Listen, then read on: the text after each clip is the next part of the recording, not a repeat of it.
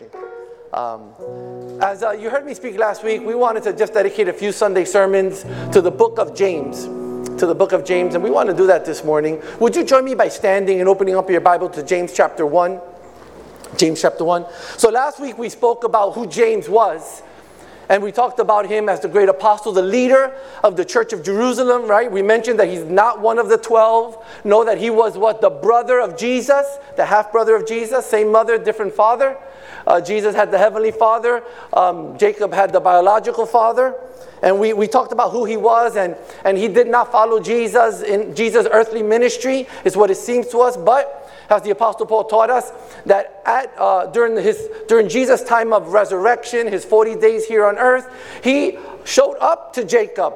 And it seems that that resurrection encounter changed Jacob's life to the point that he became the leader of the Jerusalem church came the leader of the Jerusalem church, and we talked about how Paul calls him a pillar, and we talked about how um, uh, Peter gives report to him, and the Apostle Paul gave report to him.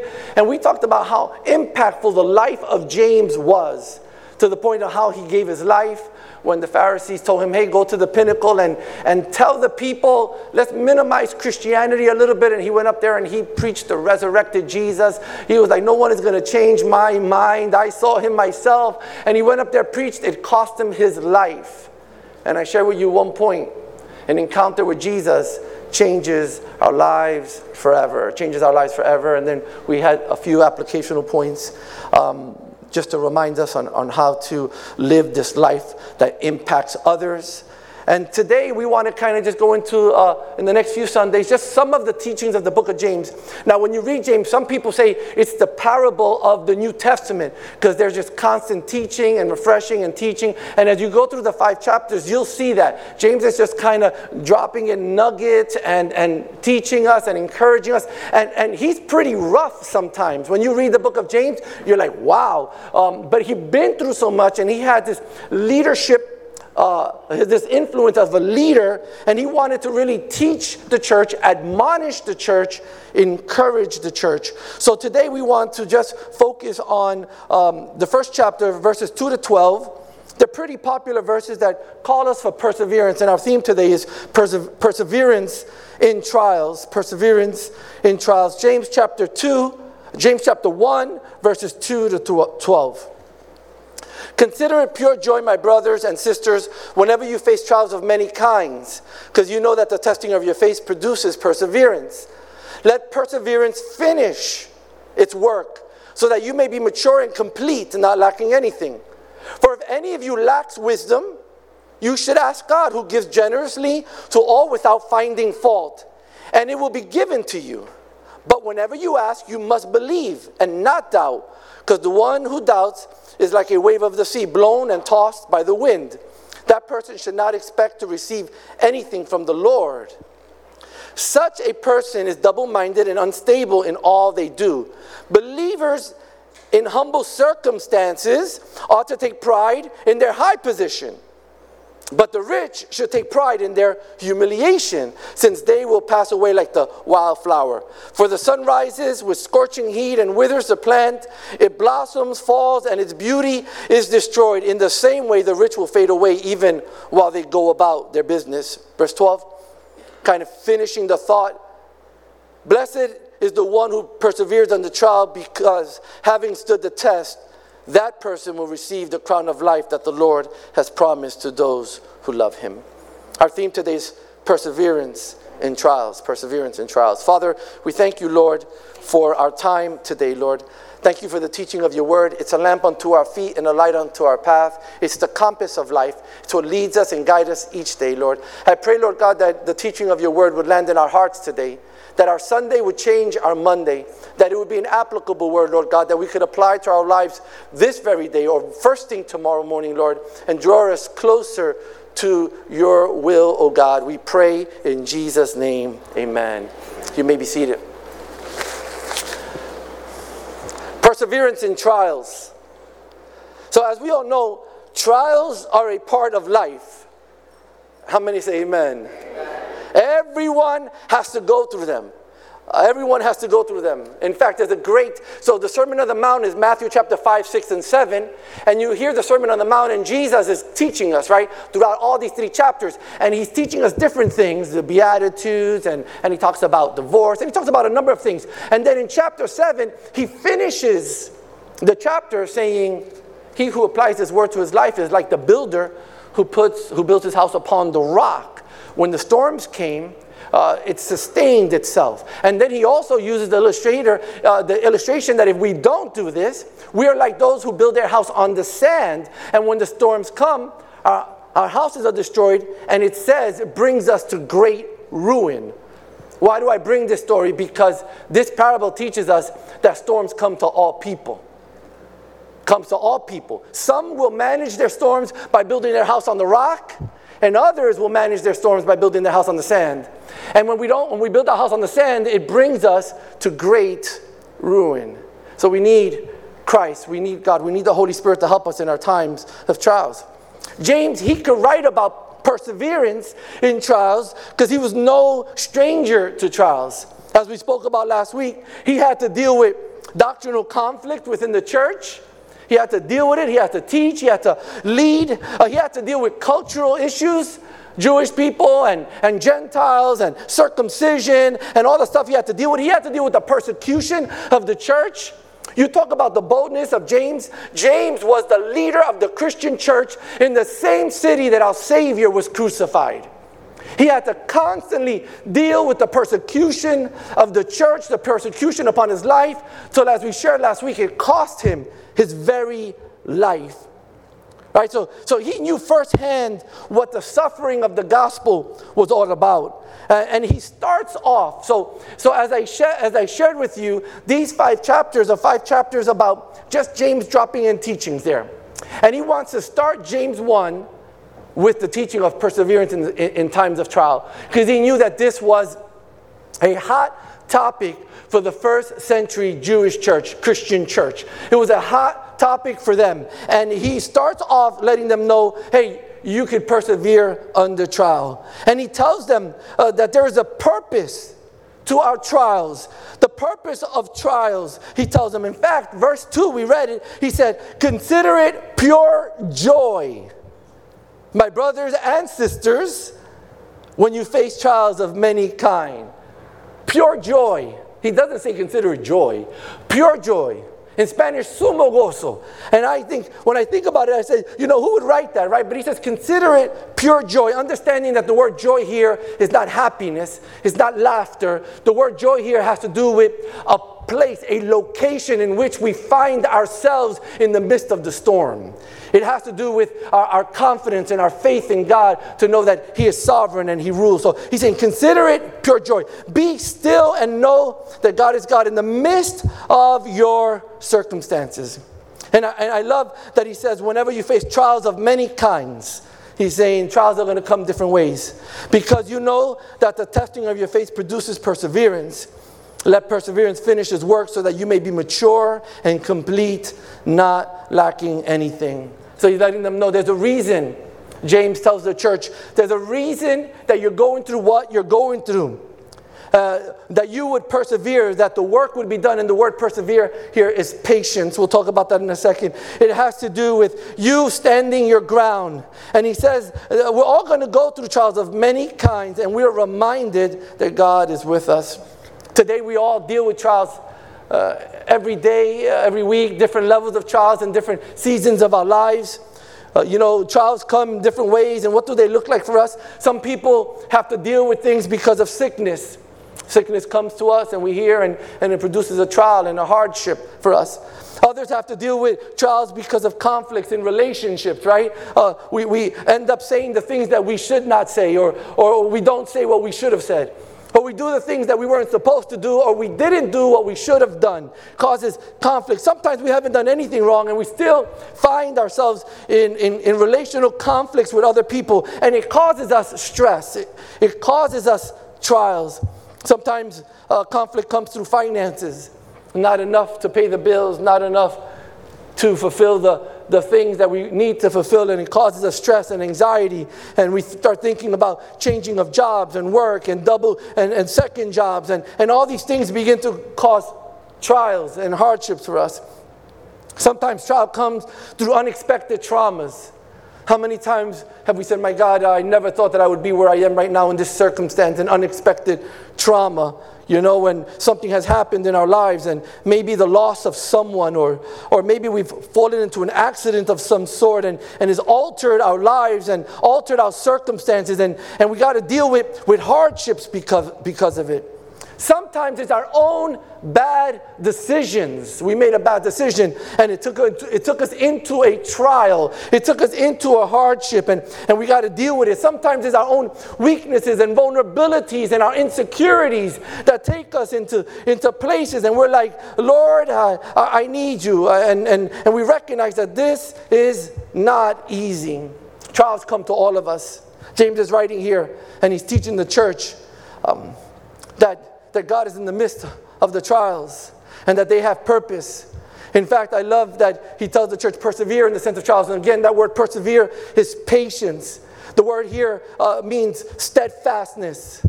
It's saying in the midst of your trials, be steadfast. It's talking about endurance. It's, it's not talking about action, it's talking about endurance. It's talking about dealing with a circumstance. In fact, uh, uh, many contemporary versions will use the word, you know, waiting, waiting. In fact, Good News Version says, endure until the test is over. It's talking about waiting. So uh, the apostle here, James, is reminding us be patient in times of trial. He's saying be steadfast, waiting, endure. This is the process, he says, in which your faith grows. That's what he's saying. He's saying this is the process in which your faith grows. And the growth in our lives is seen through maturity, perfection, how we handle ourselves in the midst of it. And all of us have to go through different times and, and different circumstances. Just because we're believers or Christians, we cannot expect that we can bypass hardships. No, uh, they're part of our lives. In fact, an unknown, an unknown author said this Be, uh, Being on a spiritual path does not prevent you from facing the darkness, but it teaches you uh, how to use the darkness as a tool to grow. It's a reminder to us that our hardships are used as a, as a tool to grow. Maybe you're here today and you feel like you have done all that is right, and you still find yourself in a hardship, in a hard predicament. I've, I've lived right, I've done right, I've made the right decisions, and look Look where I am. I want to tell you today that there's something that God wants to reveal to you through your hardship, through your time of perseverance, uh, through the time of the testing of your faith. There's something that He wants to do in you. There's a new level of growth that He wants to bring to you. Um, there's something that God wants to do in our lives. He wants to deliver you, He wants to show you His power, He wants to show you His sovereignty, He wants to show you that He is with you. He knows past, present, and future, and He is going to deliver you through your time of persecution. He wants to show us this. Well, that's easy to say, and that's good. That's a good preaching to say, well, yes, God is with you in the midst of your perseverance. But what does that mean? How, do I do that? How do I wait on the Lord? Because it's easy to say it. Hold on, steadfast, endure, don't worry. I know what you're going through. God is with you, and that's good Christian lingo. But how do I apply it to my life today? How do I endure? How do I, how do I hold on in this hardship that I'm dealing with? So I love that James doesn't just tell us this is what is happening. James tells us how we endure. How are we steadfast? Three things that James tells us. How many are ready? Number one, the first thing he says is ask for wisdom. Uh, he says, He who lacks wisdom, ask it of God who gives generously. That's the first thing that he says. He reminds us in this request that God is not far from us, that He's close enough to you in the midst of your trial to hear your prayer, that He's not far from you, that He's attentive to your cry, He's attentive to your pain, He's attentive to your hardship, and He understands that this is not easy. And I love that James is telling the church in the midst of your hardship, ask for wisdom. He sees your trials, he sees your temptation, he sees your hardship, and he sees it up close. And I love that he says, Ask. The Bible tells us sometimes that we do not receive because we have not asked. And I love that he says, Ask for wisdom. Know who we're asking wisdom from. He's the omniscient God, the sovereign God that knows past, present, and future. He sees all things. He sees what we see and he sees what we, does, what we don't see. He is transcendent from barrier to barrier. God exists, yet He's immanent. He can dwell in the deepness of our hearts. So He says, I know all things. I've discerned all things. I have all knowledge. And He says, Ask me for wisdom in this circumstance. Uh, ask for wisdom. Wisdom comes from the Lord for us. See, many of us are knowledgeable. Well, you know, if you've been in the gospel for some time and you are knowledgeable, Many are knowledgeable. We've been going to Sunday school for years, man. Bible Institute, some of us have been to Bible Institute twice. You know, we are knowledgeable. But sometimes we don't know how to apply the knowledge to our lives. We don't have the wisdom for it. Right? Knowledge is to know that this is a shirt and these are pants. Wisdom is to know that the shirt goes up here and the pants go down here. right? Sometimes we got it all, but we just don't know how to locate it in our lives to give us good direction so that we'll have the right appearance. And the Lord says, Look, in the midst of your circumstance, ask for wisdom. It's important. And I love that He says, I'm going to give it to you generously. There's a part in the scriptures I love what the Lord says, I'm going to give you spiritual wisdom, right? Uh, only wisdom that God can give us. This is so important that we would understand that God wants us to discern what is the right thing to do. He wants us to discern it. He wants us to discern what is the right thing to do in the midst of our trials. He's not putting us in the midst of a desert without a compass. No, no, He wants us to make good decisions in our time of testing. You know, we, you know, in my morning prayers, I've said this on few occasions. I say things like, Lord, I, have been quoting James uh, chapter 1, uh, verse 5 here for a long time. Lord, he who lacks wisdom, ask it of God. You know me. You know Carlos. I need you, Lord. And I pray, so Lord, give me wisdom to be a good husband. Give me wisdom to be a good father. Give me wisdom to be a good friend to my friend, a good brother to my brother. Give me wisdom to be a good uncle to my nephews and my nieces. Give me good wisdom. Give me wisdom to be a good pastor, to be a, to be a good leader. And I go down the list of every relationship and every responsibility that has been entrusted to me because the Lord said, Ask, and I know that if you leave me without Him, I am in trouble. So we ask for wisdom. Look at what Ecclesiastes chapter 3 says. You guys have heard this verses many times. I'm going to read a few verses. Eight. There's a time for everything, a season for every activity under the heavens, a time to be born and a time to die, a time to plan and a time to uproot, a time to kill and a time to heal, a time to tear down and a time to build, a time to weep and a time to laugh, a time to mourn and a time to dance a time to scatter stones and a time to gather them, a time to embrace and a time to refrain from embracing, a time to search and a time to give up. A time to keep and a time to throw away. A time to tear and a time to mend. A time to be sil- silent and a time to speak. A time to love and a time to hate. A time for war and a time for peace. When I read this, I go, How do we know when to do what? How, how, how do I know when it's time to plant and when it's time to uproot? How do I know when it's time to tear down and when it's time to build? How do I know when it's time to weep or, or time to laugh? Or when is it time to scatter the stones or time to gather the stones?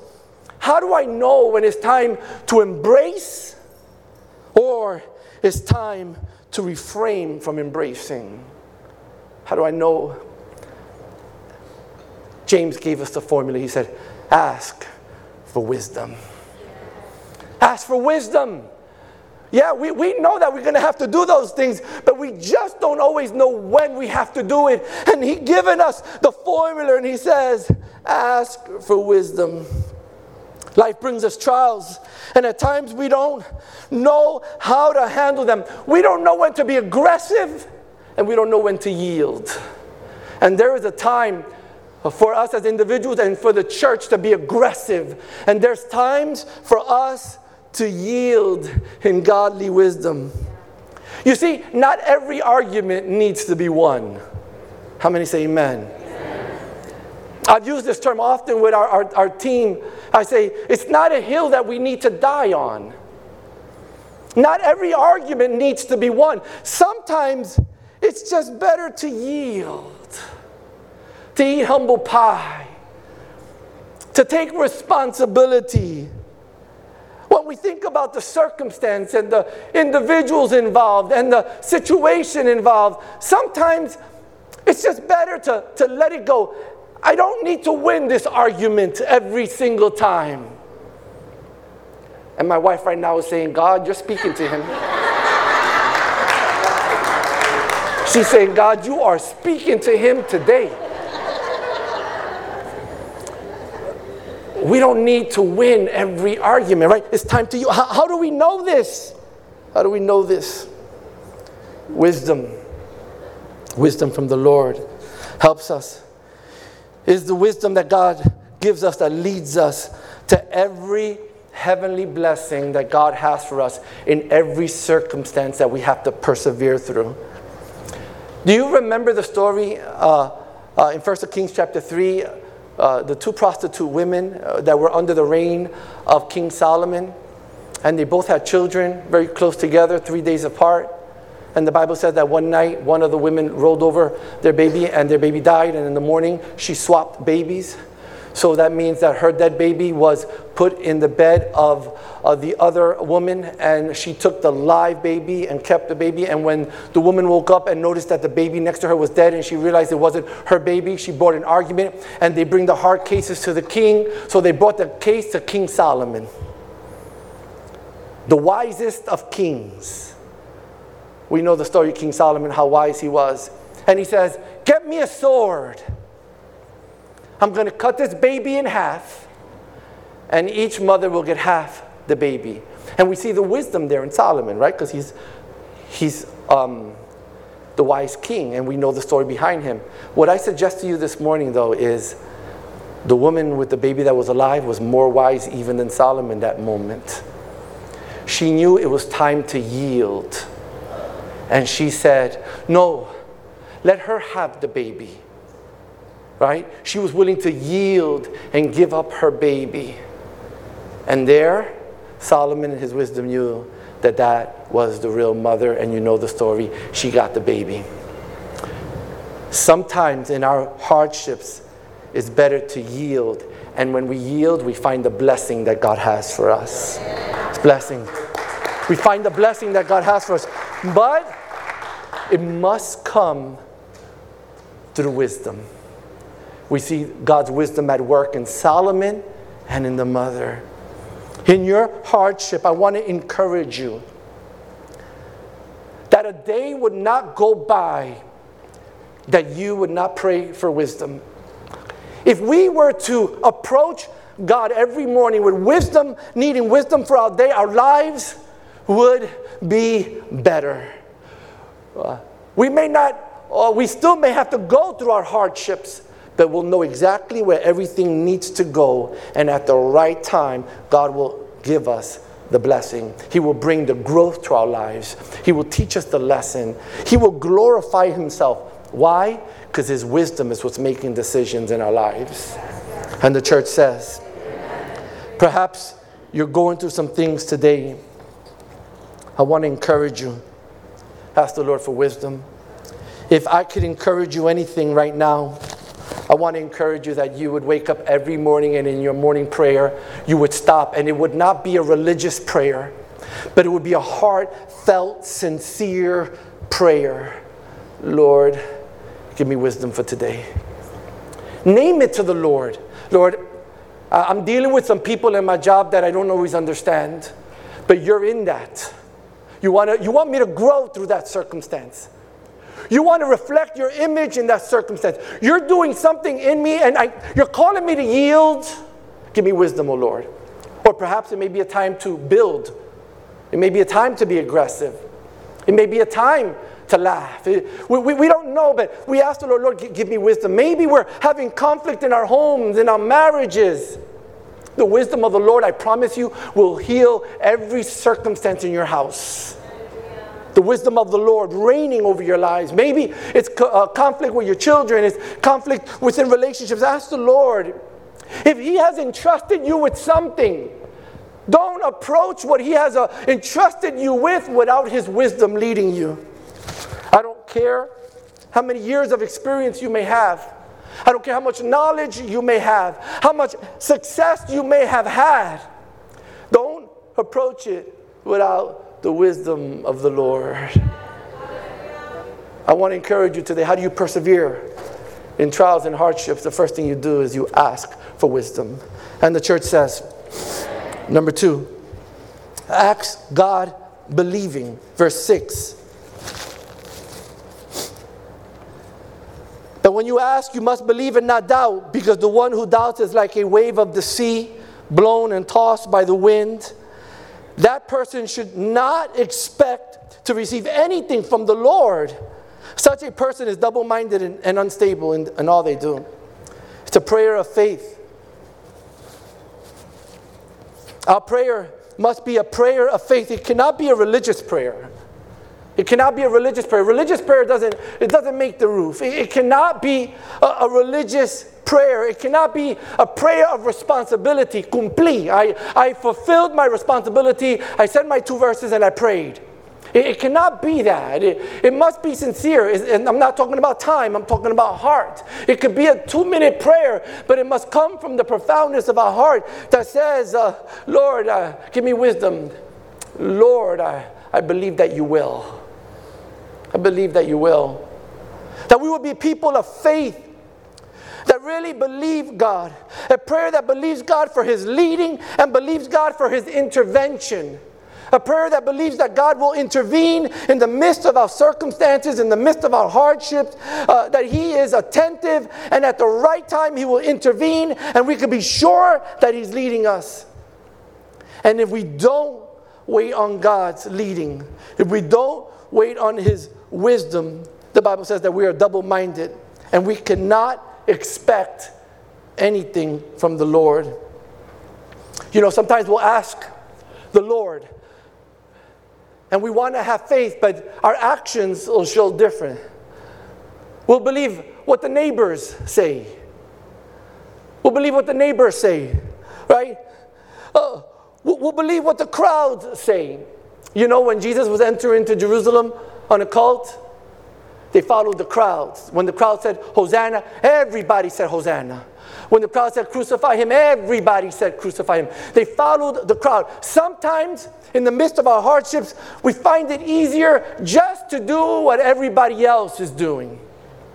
We find it easier. But God's will is not found in the crowds. Right?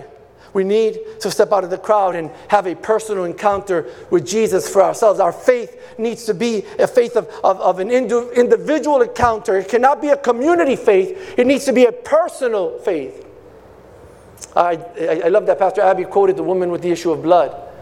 You know, she stepped out of the crowd and found herself face to face with Jesus and she received her healing. Uh, the, the, the man with leprosy came out of the crowd and said, Jesus, if you're willing, you can make me well. It was a personal encounter, stepping out of the crowd. We cannot follow the crowd. Sometimes we say a prayer, but we, we do what we think is best anyway. Sometimes we respond to the trials uh, uh, in the midst of fear and panic.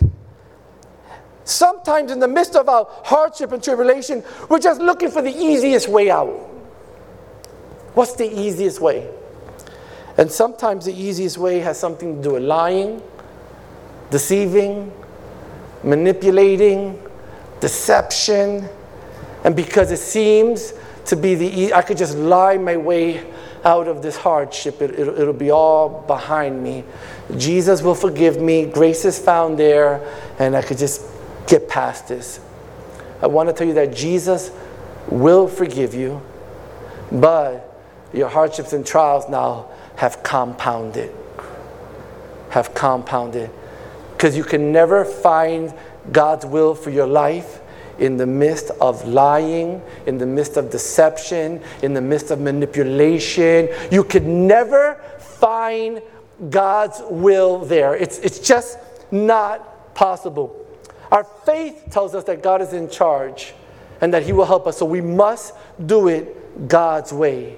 And God's way is obedience, God's way is patience. God's way is truth. God's way is integrity. God's way is all that is right and righteous and just. That is God's way. And sometimes it may seem that God's way is even tightening the vice more in our time of persecution. But we know that our faith tells us that is there where we will find the growth that we need, the maturity that we need, and the will of God for our lives. And cost us what it cost us. We must believe God for it. That's a prayer of faith. A prayer of faith is not just to say, Lord, deliver me, but it's to take an action that reflects all that Christ is doing and will do in our lives. And at times we want God to help us, but we want to do it our own way. The psalmist reminds us for those who wait on the Lord. Some, there's a multitude of verses, but just a few. Psalms 37, 34. Wait for the Lord and keep his way, and he will exalt you to inherit the land. Psalm 37, 30. Wait, wait for the Lord and keep his way. Do it God's way, and he will exalt you to inherit the land. You know, and I, I take that as not an eternal blessing but a blessing for our present time. Inherit the land. He will give us the things that we need. Psalm 62 5 For God alone, O my soul, wait in silence, for my hope is from Him. My hope is from Him. Wait, wait on the Lord. Wait on the Lord. Our hope is in the Lord. I could share with you different stories of people that, in the midst of their trials and hardships, they waited on the Lord. How about Paul and Silas, right? In Acts chapter 16, they're in jail. And they're in jail for doing the right thing. They liberated a young girl from demon oppression or demonic uh, uh, oppression, right? They liberated her. And now they're in jail because of it. Read the story, it's a great story. And at the midnight hour, they began to worship the Lord. And the Bible says that he, uh, uh, that, the, that the Lord sent a uh, uh, earthquake and it, it loosened their chains, and everybody's chains was loosened there. And then the jailer came, the watchman came, and he saw that the jail doors were open, and he said, "Oh my God!" He was about to take his life, and Paul and Paul tells him, "Don't hurt yourself. We're all here." And he looked at Paul and he said, what must I do to be saved? There's an incredible story there of faith, of trust, of doing the right thing and seeing the hand of God be glorified. Paul and Silas could have said, This is the Lord liberating us. But it wasn't the right thing to do.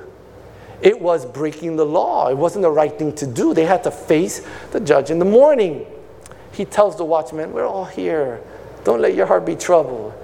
The watchman says, What must I do to be saved? When you read that story, that man's whole family was saved that day. In the midst of his trial, man, he sought out the Lord, acted in faith, and there was a greater outcome. Sometimes God is just using us as an instrument to reach somebody else. And you know, you may say, well, that's tough. I gotta struggle. I gotta, I gotta work hard. I gotta persevere. And the Lord is just using me to encourage somebody else. We're all just instruments in His hands. We've been redeemed. What is redeemed? Redeemed means that He has saved us. He has bought us out of slavery. We're no longer slaves to this world. We're no longer slaves to Satan or sin, but we are now His servants. And He does what He wants to do with us and through us. And some of you here, some of us have been through some things, and God is just using you as an instrument to encourage someone else so that the other person can say, What must I do to be saved? That's the prayer of faith that says, Lord, I will do what is right because you are ultimately in charge. You are ultimately in charge. And the church says, so I want to encourage you Ask for faith. Maybe you're here today and you're just dealing with some trials, some hardships in your life. Man, a prayer of faith, a prayer of faith. You know, believe God that He is engaged in your life right now. He's there asking for wisdom and believe Him for it. He is engaged right now. He's in your circumstance. He knows your cry. He knows your hardship. He knows your pain. He knows your perseverance. And your job is to do it His way. Faith says, I'm going to do it God's way. And you will see God deliver, and you will see what He's doing in you and through you. And the church says, so we're talking about how, how to do this, how, how to persevere, how can we be steadfast, patient in trial, how do we endure? Trials are hard, they come to all of us. How do we persevere through them? We ask for faith, is what James tells us. He tells us to ask, ask for wisdom, ask in faith, and number three, ask God knowing that He is just. Ask God knowing that He is just. Verse 9 and 10. Believers in humble circumstance ought to take pride in their high positions, but the rich should take pride in their humiliation, since they will pass away like a wildflower. So here he's talking to two different type of people. They, he's talking across the spectrum here. He's talking to two ends of the community to try to engage all people. He's talking to the poor and he's talking to the rich. We know that in every community, but back then as well, it even affected the church poverty and rich, right? And he is talking to all of them. And he said, Listen, you who are poor, be encouraged because of your faith in Christ, you are exalted. Because of your faith in Christ, you are exalted. To the rich, he says, Don't be too hung up on your riches because when you pass away, they're all going to wither and go to waste anyway. And he's letting, he's letting the people know here that we are all the same. God is uh, God. Uh, uh, ask God, knowing that He is just, that He treats all people equally, regardless of gender, regardless of where they were born, regardless of the color of their skin or the language that they speak. God is letting us know that He is going to treat all people equal. He has no favorites, is what the Bible says in the book of Romans. He has no favorites. Favorites. We are reminded that He is just and He values all people the same way, regardless of our past sins, our past failures, or regardless of how long we've been in the gospel. We are all the same to Him. We are His people regardless of your legal documentation or your financial status. Everyone has value, and God will treat us all the same. He will offer us all the same saving grace. He will offer us all the same. Why? There's value in each and every one of us here today. Perhaps you deal with low self esteem. Perhaps you're dealing with some struggle in life and you feel that, that you are not worthy, that you don't have enough to offer, that, that, that you, you, you are not placed in the right place, and maybe you feel like you weren't born to the right family. Uh, maybe you feel like you're, you're dealing with certain circumstances. I want to tell you today that God, loving you, He's positioned you in the right place to experience His wisdom, His strength, his help to lead you in every circumstance. I want to remind you today that we're all special for God.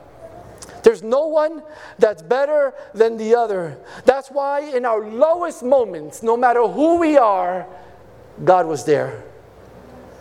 In our most sinful state, in our most darkest hour, regardless of who we are, God was there and He offered us the same saving grace. I want to encourage you, regardless of your circumstance and regardless of who you are, ask God to help you because He's just. And as He helped me, He will help you. And as He helped you, He will help me. And the church says, Amen. Amen. I'm going to bring the teaching to a close this morning. Perseverance uh, in times of trials. Uh, James told us we're all going to go through it. He went through it. It was the first thing that he wanted to tell the church. This new baby church James is believed to be one of the first New Testament books that were written. New baby church, he wants them, hey, hold on, persevere, ask for wisdom, believe God in faith, and don't worry, regardless of who you are, God will meet you there. And through your trial and through your hardship, you're going to see God's will. You're going to grow, you're going to mature, God is going to be glorified, and at the end of it all, you're going to see how God is going to bless you and keep you in the midst of your perseverance. And the church says, so I'm going to finish with this great verse that I love. I've quoted it on, on many occasions, and the musicians can come forward. Um, Luke chapter 22, verse 31 and 32. All right, so um, it's at the end of Jesus' earthly ministry, and he tells uh, Peter, Simon, Simon, we know that to be Peter. Satan has asked to sift you as wheat, but I prayed for you, Simon, that your faith may not fail. And when you have turned back, strengthen your brothers. I love that. Jesus was telling Simon, Peter, you're going to go through some hardships. You're going to go through some trials. You're going to have to persevere, but don't let your heart be troubled. I'm praying for you that your faith will not fail. He didn't say, I'm praying for you that you don't have to go through it. He didn't say, I'm praying for you that some supernatural power would happen at the right moment. He said, I'm praying for you that your faith would not fail. In other words, Jesus was letting Peter know, I got a plan with your life. I'm going to do something great and mighty with you, Peter. You're, you're, you're part of this first century church. You're, you're a leader here. I'm going to do great things with you. And we know the story of Peter. And he tells him, but you got to persevere and you got to hold on to your faith. And when you have, come back and encourage the brethren. Let them know that God delivered you. Let them know that God helped you. Let them know that God was with you, that, that, that your faith did not fail, that I'm doing something in you and through you, and you're growing. And right now you don't understand. And, and, uh, and yeah, and in a little while he's going to betray Jesus, but he's going to find them again and be restored. And, and there's a process in him. But Jesus was letting him know you're going to have to persevere, but when you're done with it, your life will be an encouragement to someone else. Encourage Church, we all go through hardships, but how we manage them defines our faith, defines who we are, how we manage them. And the church says, Amen. Can you give the Lord a hand clap for the teaching this morning? Hallelujah. Hallelujah. Hallelujah. Would you join me by standing this morning? Perhaps you're here today and you are far from God. Maybe you're here today and you're far from God. You're like, you know, I haven't been to church in a long time. I'm not living right. I know that God is dealing with me. I know, I know that God is calling me. I feel like God is doing something new in my life. I wanna, I wanna surrender my life again to Jesus. Maybe you're here today and you're saying, I want to receive Him as my personal Savior for the first time. All that would mean is a prayer of faith that says, Jesus, enter into my heart and forgive me of my sins. And we'll lead you in that prayer. You won't have to do it by yourself. Maybe you're here today and you feel like, man, I'm, I'm, I'm, I'm far from God. I want to tell you that we're all we're all beggars that have found bread. Every single one of us. And all we can offer you is the bread that we have found. And his name is Jesus. I promise you, with Jesus, your, your, your latter days will be better than your past days. Your, former, your, your future days will be better than your past days. With Jesus, I promise you that. So if you're here today and you're saying, I, I, I need to change my life, I've been struggling through trials and I'm doing it all the wrong way. But with Jesus in my life, I can live the life that He's called me to live. And I can find grace, peace, and strength most important, salvation for your soul. If you're here today and you say, That's me, I need Jesus, as we sing this next song, I'm going to encourage you to be so bold to come forward. And we want to pray with you today. To the church that's here, if you're battling something in your life and you feel like, wow, this was absolutely for me, and you would like prayer to help you apply the word to your life, the altar is also open for you we'd love to pray for you as well this morning. God bless you. God keep you.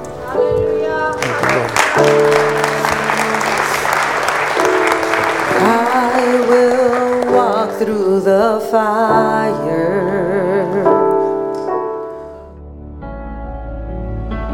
Thank you for taking the time to listen to this sermon. We pray it blesses and encourages your life.